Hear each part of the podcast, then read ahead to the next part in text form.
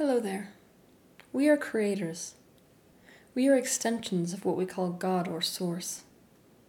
As such, we are creating our collective reality as well as our lives with the thoughts that we think every single day.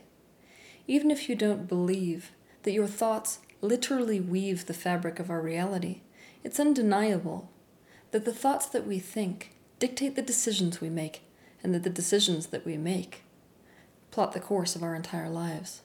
So it's easy to see how living a happy life really does depend upon finding these thoughts and beliefs that are painful and changing them. There are beliefs that we could call surface beliefs.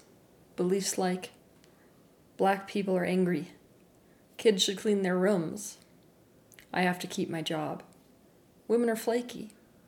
These kinds of thoughts are like branches of a tree. Each one of them is the byproduct of a deeper core belief. The core belief is like the root of a tree. Core beliefs are the building blocks of the life that we are living. They are the source from which everything grows.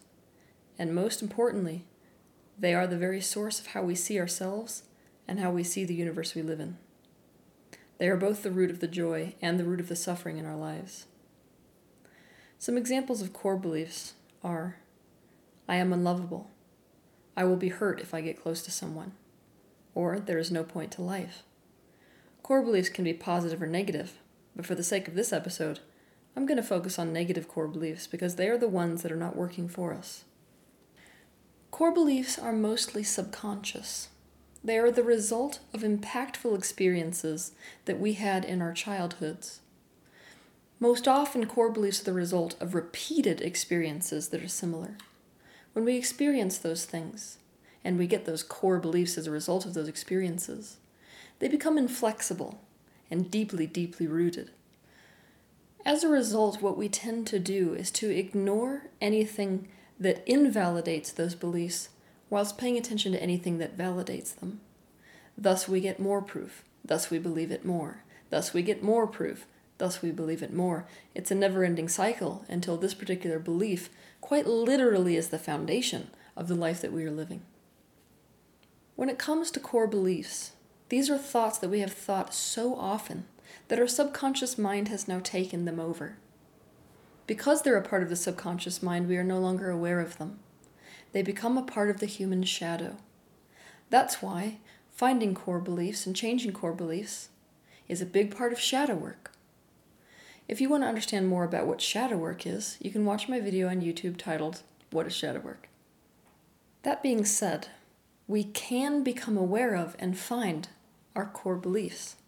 In order to find your core beliefs, what you have to do is to be aware of the things that are upsetting you, or aware of the fact that you are upset.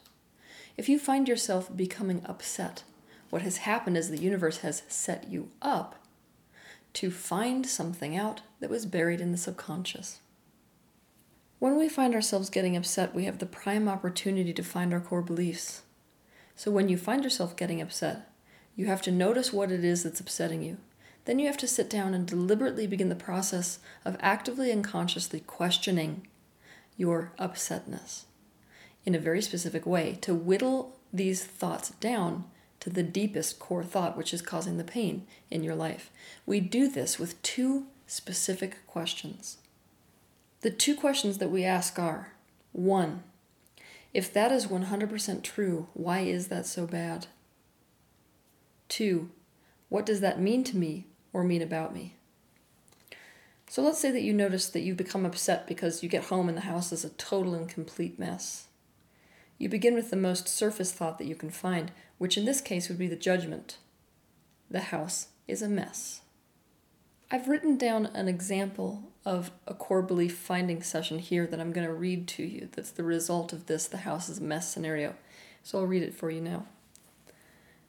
Let's say that we find that the house is a mess. And that's your statement. The house is a mess. What you would ask is the question if that is 100% true, why is that so bad? And or what does that mean to me or mean about me? The answer might be I live in a pigsty. Okay, I live in a pigsty. If that's 100% true, why is that so bad? And or what does that mean to me or about me? The answer might be it means no one respects my house. Okay. No one respects my house. If that is 100% true, why is that so bad? And or what does that mean or mean about me? The answer might be no one cares how I feel. If that is 100% true, why is that so bad? And or what does that mean to me or mean about me? The answer might be it's inevitable that I'm going to be hurt by people. If that is 100% true, why is that so bad? And or what does that mean to me or mean about me? The answer might be suffering is the purpose of life. If that is 100% true, why is that so bad? And or what does that mean to me or mean about me? Life is a punishment. If that is 100% true, why is that so bad? And or what does that mean to me or mean about me? Answer. It means I'm bad. If that is 100% true, why is that so bad? And or what does that mean to me or mean about me? The answer might be I'll be unloved.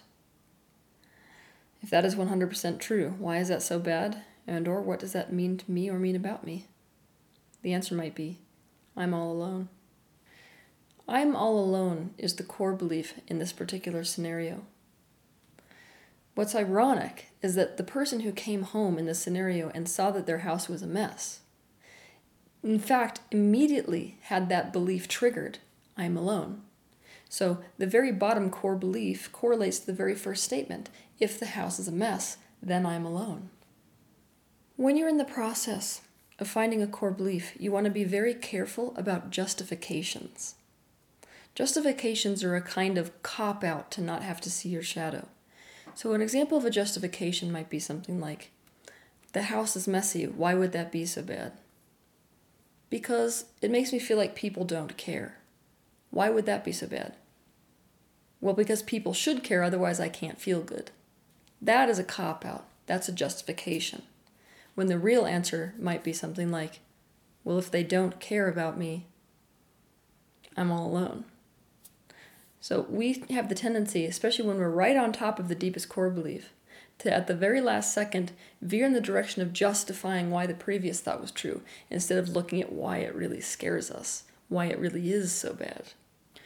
You can apply this process of questioning to any thought or any judgment which you can possess, and believe me, you will be blown away at what some of your core beliefs are.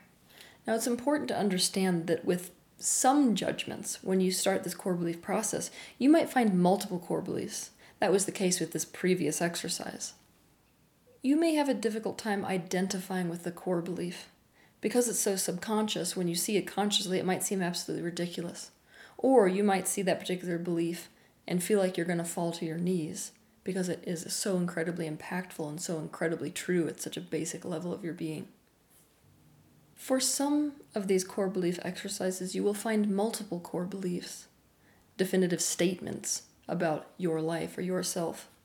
What you want to do is to work on all of these beliefs, not just the bottom or the core one. The one that makes you feel like that's the one I can stop right there because if I question it further, it just goes in a loop. For example, in the above scenario which I gave you, the thought, no one cares how I feel, needs to be questioned so does the thought, I am bad. Once we find the core belief which is causing our upset, or the multiple beliefs that are lending to our upset, we can begin to question them. My favorite process for questioning beliefs was actually invented by Byron Katie. It's a process called the work, so I highly suggest you look into that particular process and apply those to your core beliefs.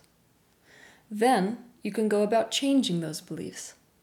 To learn how to change a belief, you can look up my YouTube video titled How to Change a Belief. We need to begin consciously challenging these beliefs and looking for proof that they are not true.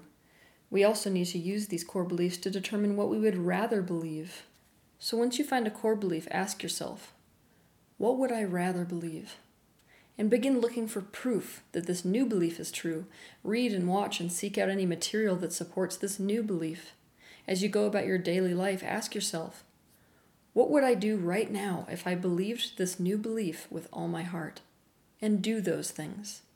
With enough focus, you will manifest more proof that the new belief is true, and the belief will become stronger and stronger until it has completely replaced the old core belief. Most of us struggle for years against beliefs that are deeply rooted within our being.